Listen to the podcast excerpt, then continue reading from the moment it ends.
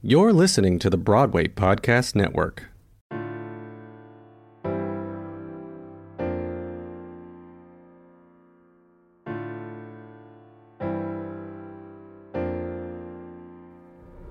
Hi everyone, I am Martina Cunha and you're listening to Backstage Talk. Hello everyone, welcome back to Backstage Talk.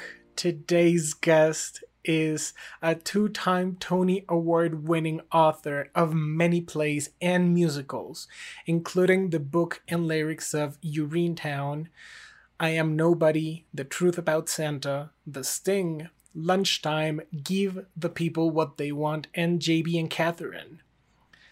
I have here with me Greg Kotis. His work has been produced and developed in theaters across the United States and across the world, including Actors Theater in Louisville, American Conservatory Theater, American Theater Company, Henry Miller's Theater on Broadway, the Manhattan Theater Club, New York Stage and Film, and recently Icaro in Mexico. So, Greg, thank you so much for being in Backstage Talk. Welcome to the show thank you so much for having me. I'm so happy to be here with you. I am honored.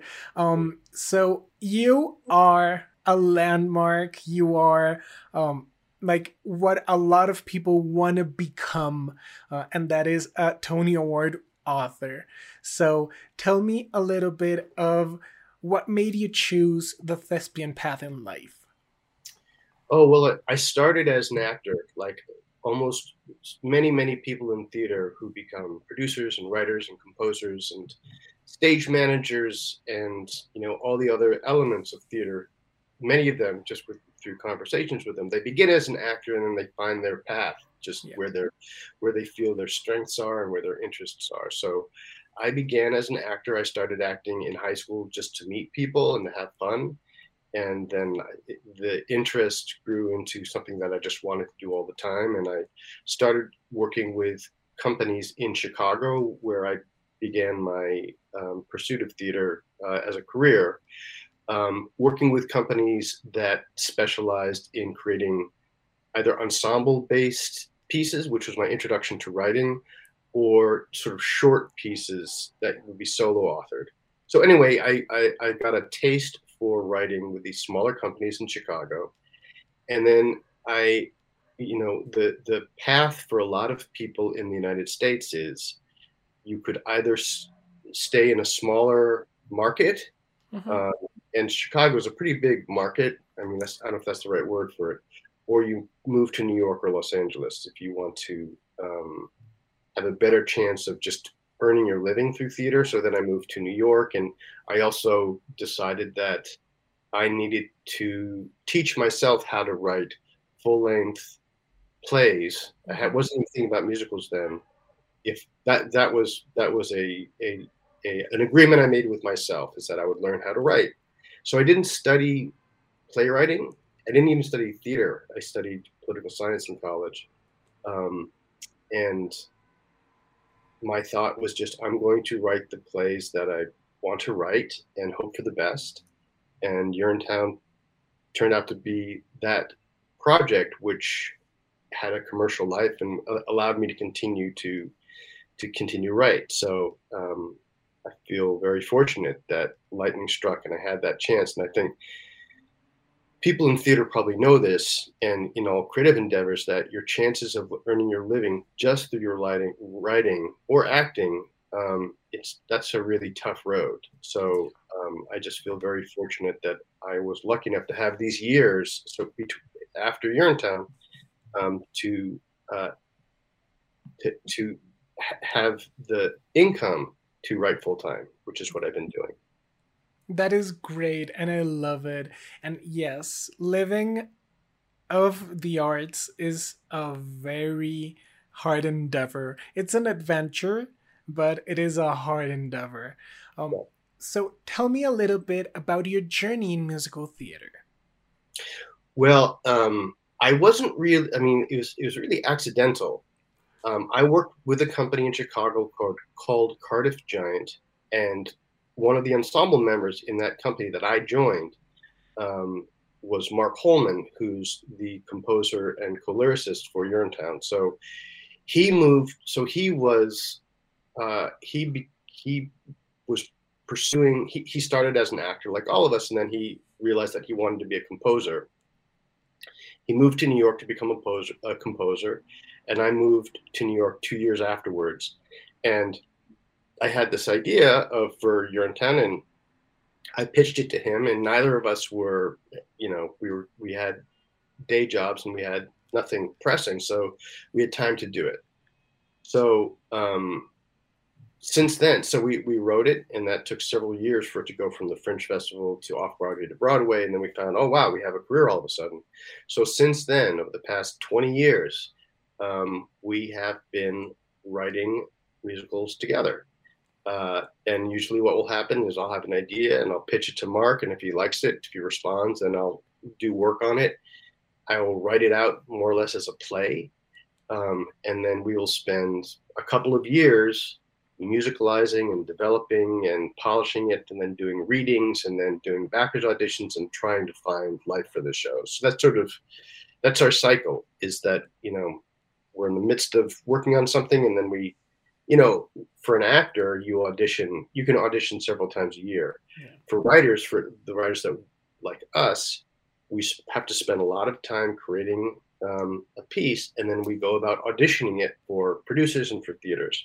So our gestation period is much slower.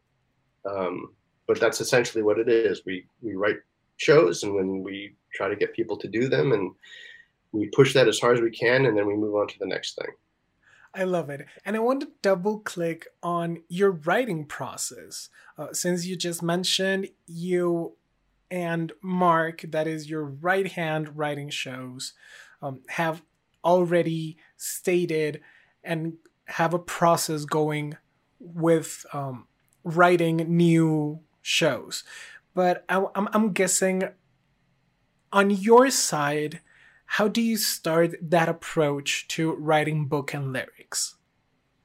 Well, you know, um, the initial impulse for a play, something or a musical, um, it's mysterious. You know, it's the imagination, and oftentimes it's you know crossing the street, or you're on a on a walk, or you're in the shower, you're doing the dishes, and some notion comes pops into your head. Um, with Urinetown, it was an image of a little girl begging uh, and I thought, oh, what is this? What is this image that I have? Um, sometimes it's a line of dialogue. Sometimes it's just some notion or or something that you read or some issue that you're. It, it could come from anywhere. Um, and then the process for me is kind of to tease it out and maybe essentially to write some I think there, there's someone who said it might be in Dorothy Parker or some famous writer said she doesn't know what she thinks about something until she writes it down.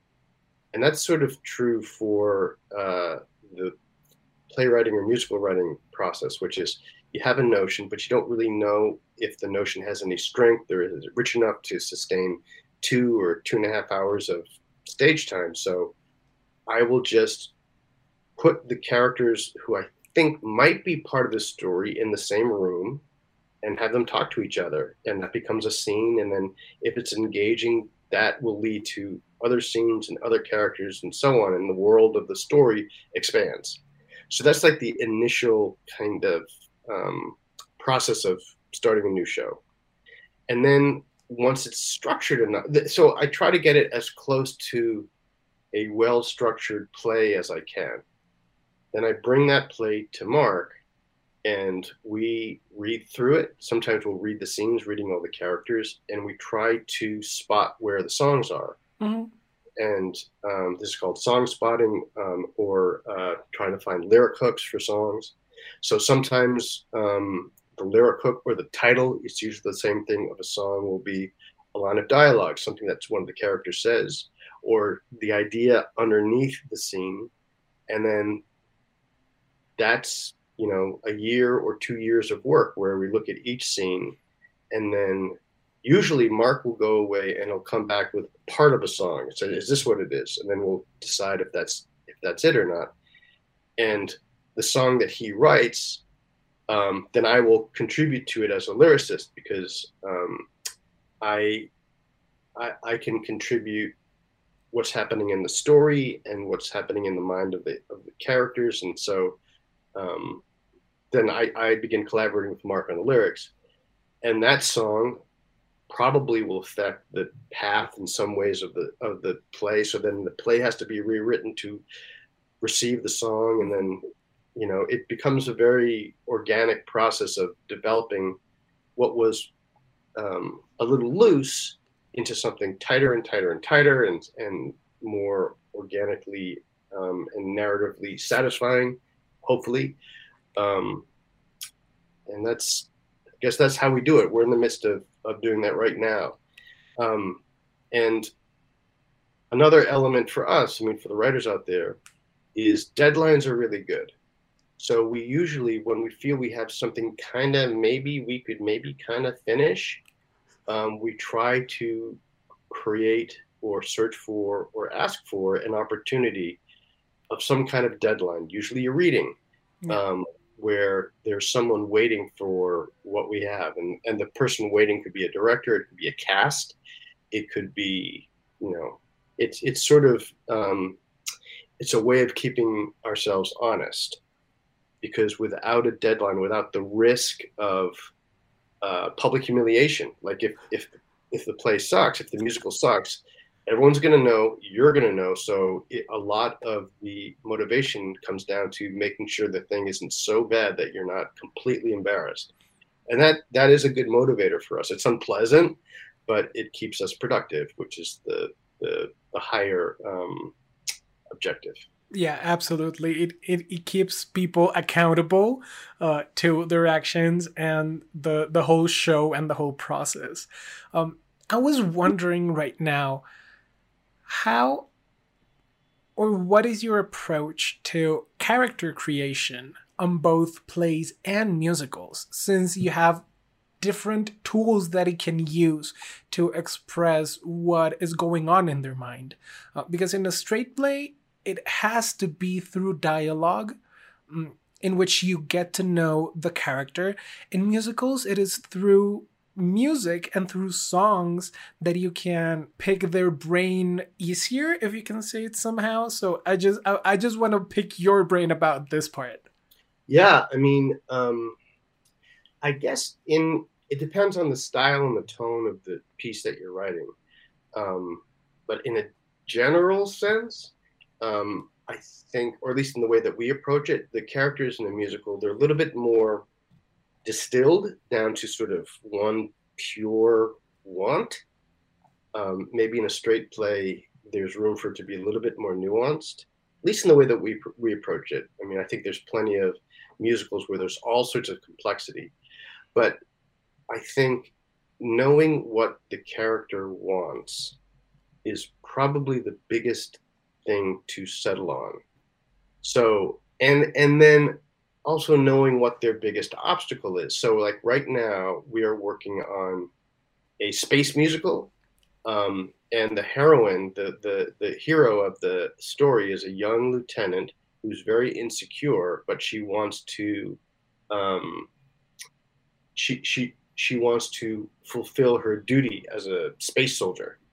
So that's the tension: is she wants to succeed, she wants to do her duty and be a good soldier, but she doesn't believe in herself yet.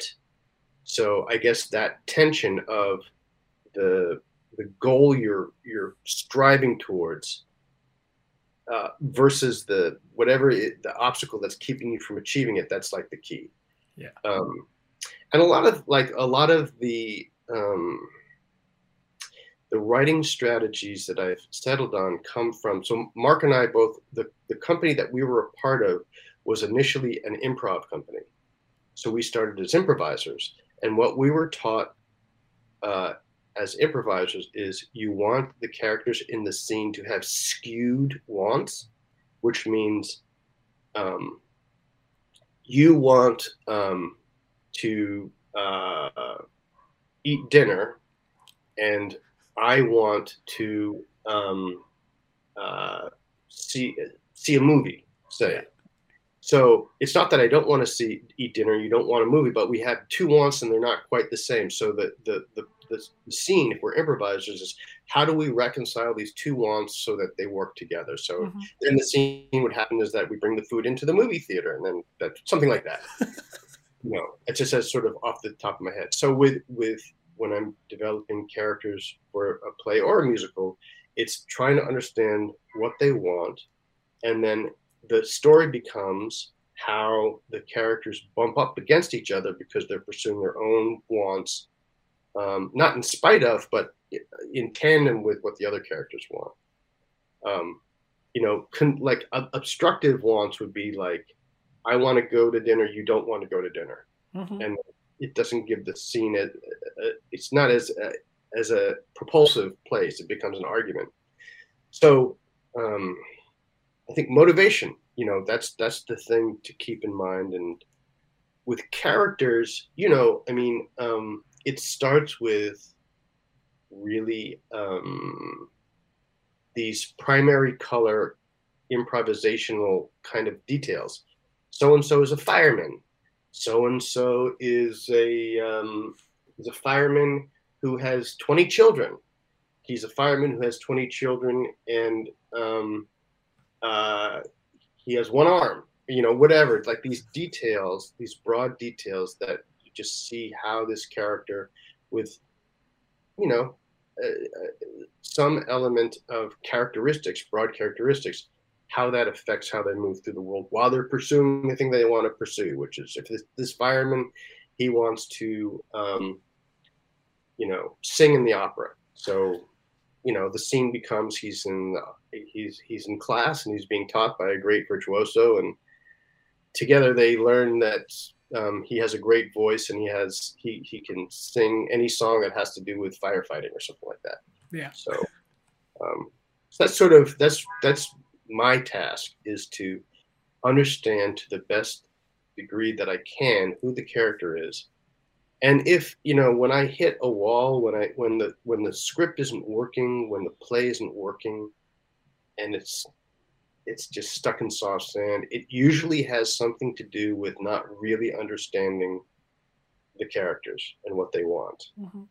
Um, and that's when I will step back and I'll just think, wait a minute, what's going on here? Why is so and so doing this? Why is so and so expressing themselves in this way? And and it's usually a combination of not really understanding what the characters want and also having an idea that this is this is a story that has to have this event happen. Like there has to be a birthday party, or there mm-hmm. has to be a wedding, or there has to be they have to arrive back home in, in a winter storm or something, whatever it is. And so, if it often has to do with holding on to wanting an, an event, and sometimes it's because a song has been written. Yeah.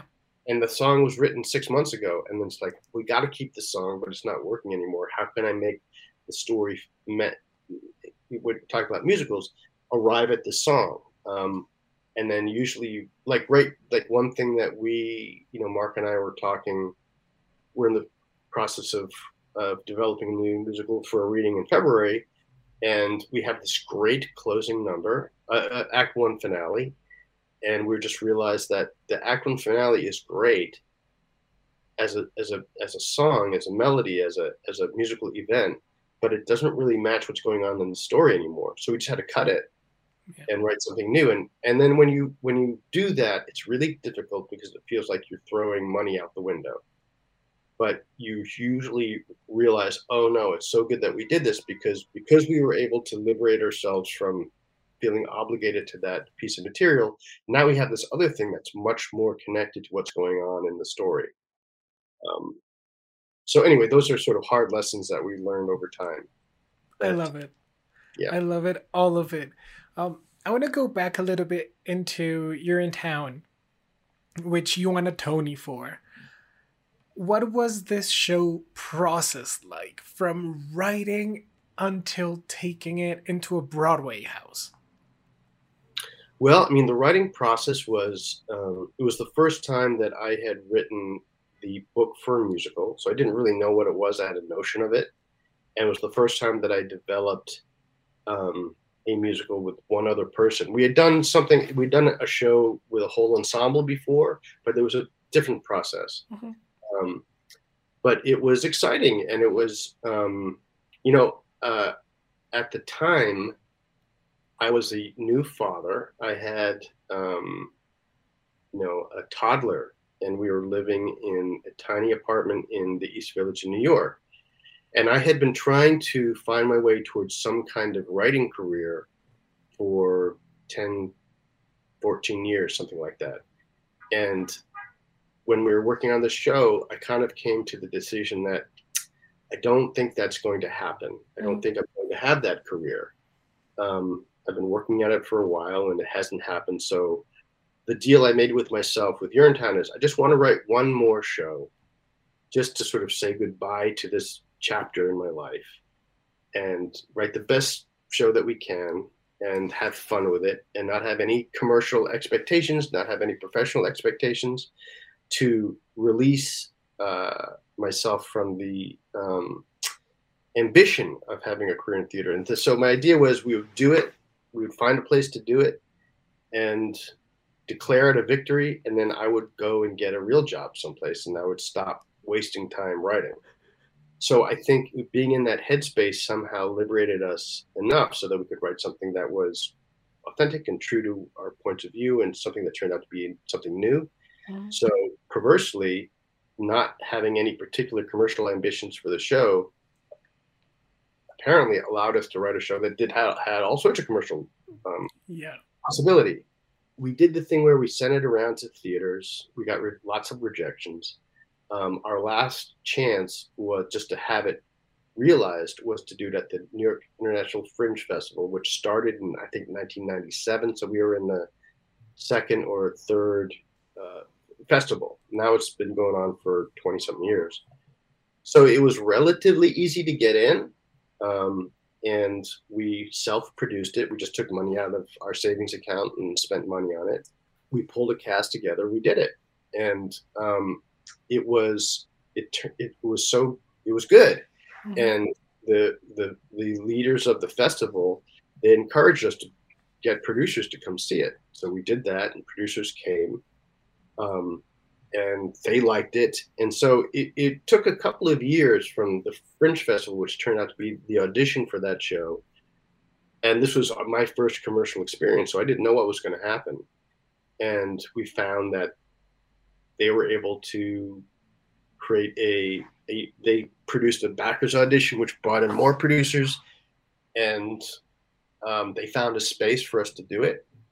It was it, the whole thing was thrilling because um, it's really wonderful to be part of a production that has a lot of producerial support, where lots of the hundred thousand things that have to happen for a show to happen are taken care of, and you can just concentrate on the writing.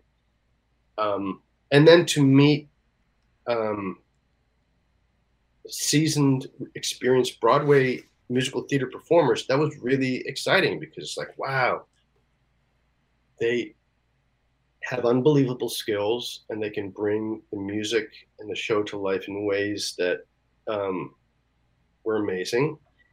Uh, and so the off Broadway uh, event was great, completely fulfilling. And then they announced in the summer of or the spring, I guess, or the late summer of 2001 that we were going to move to Broadway. That was crazy. I mean, it was all it was. It was a very whirlwind and sort of like, wow. I mean, it it it was every day was a, a surprise. Um, and the thing, you know, I mean, the the the biggest um, one of the one of the clearest uh, memories I have was sitting in the audience in the Broadway house. It was Henry Miller's theater, which is not a huge theater Broadway wise. I think it's like 800 something seats.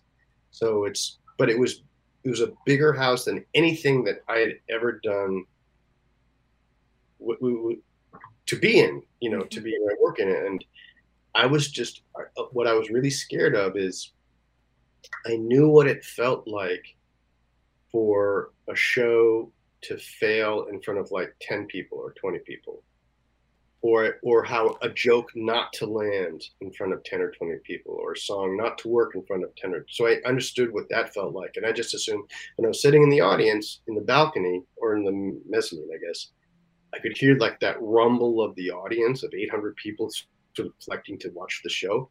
Mhm. And I was like, man, if it hurts this much for a show to, to bomb in front of a small house, this this bombing in front of this kind of house is going to kill me. So I was bracing myself for for that. Um, and what I learned was um, bigger houses are great for comedy because the chances that somebody's going to find what you're doing funny or or effective just statistically is higher. So all you need is one guy laughing off in the corner to indicate to the rest of the house that oh, the funny thing just happened Yes. And it has a life anyway so that's that's something that i i learned about bigger houses it's like you actually do better the bigger the house the better because um, chances are someone's going to do what you're doing I love it. I love it. Okay, what would be a piece of advice or pieces you would give to people that want to start adventuring into writing musicals? um, well i can't offer any sort of career management advice it's, it's i'm not particularly good at it myself.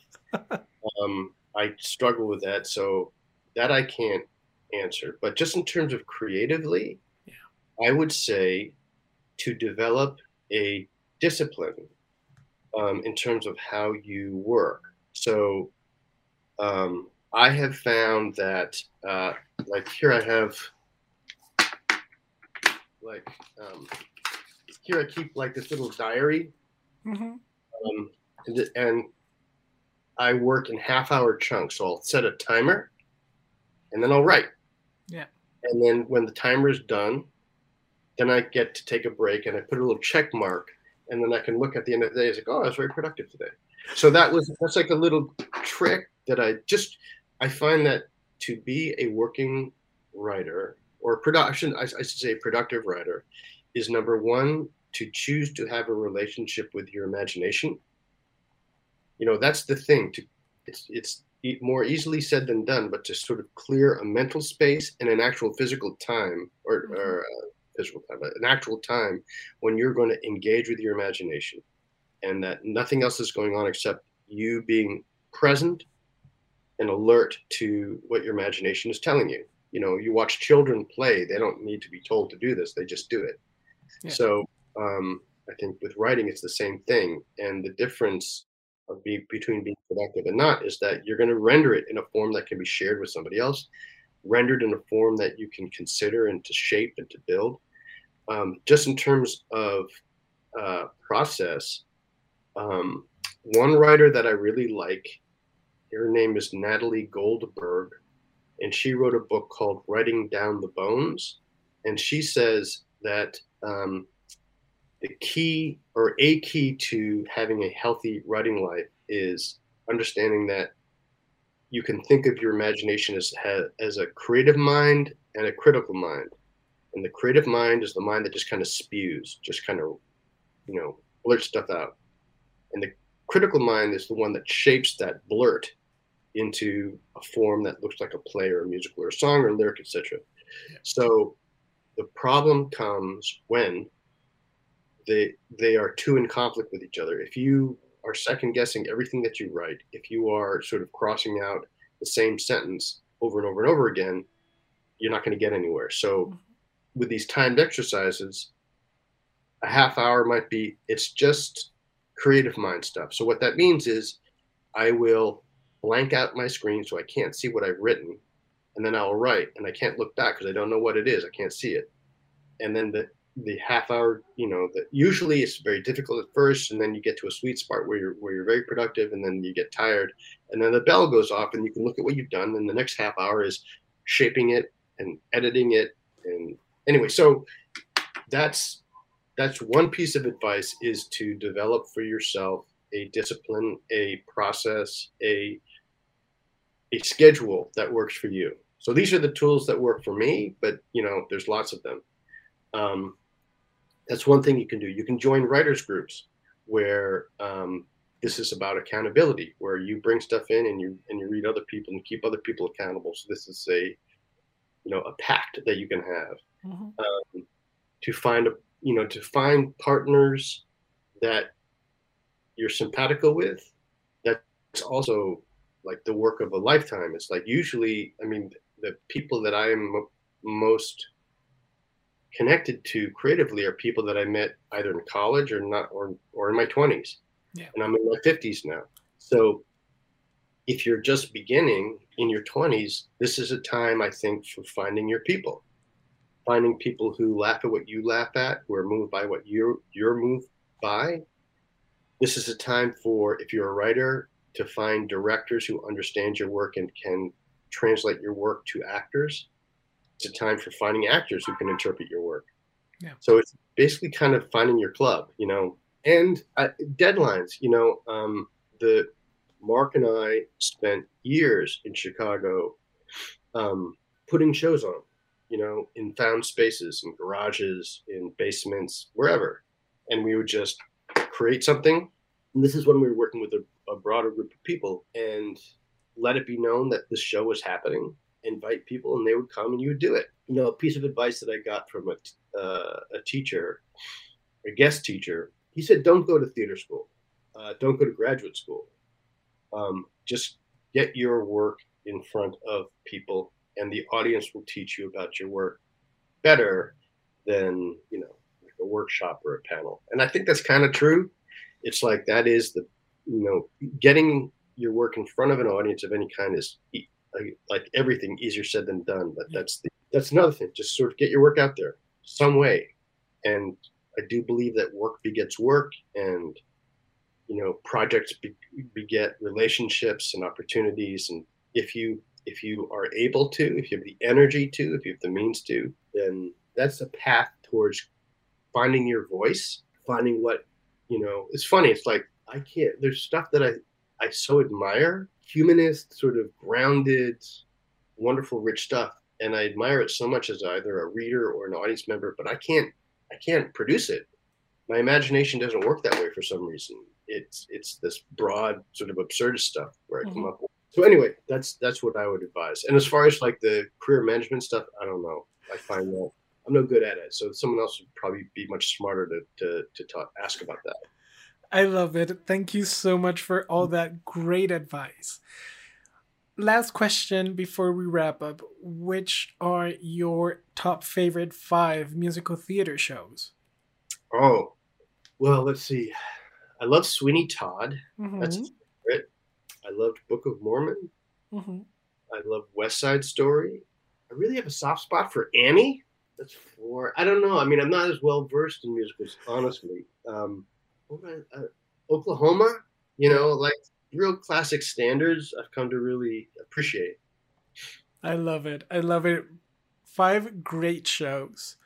Well, Greg, thank you so much for coming over. If someone wants to contact you, to work with you, to read what you're doing, where can people find you? Well, I have, I have a website, which is gregkotis.com that kind of has stuff. I don't know if there's like a contact there. Um, and I'm represented by a guy named Chris Till, who works for Verve Talent and Literary Agency. So he's someone um, that's a way of getting a hold of me. I'm on Facebook. So, but I'm not really act- I'm not that active on Facebook. So, well, that is great thank you so much for coming over. I have loved every single second of this conversation, and I cannot wait to see where your current projects are going next. So, thank you so much for coming over. It's my great pleasure. So great to talk to you. Thanks, everyone, for listening to this new episode of Backstage Talk. Remember to follow us on Facebook and Instagram at Backstage Talk Podcast.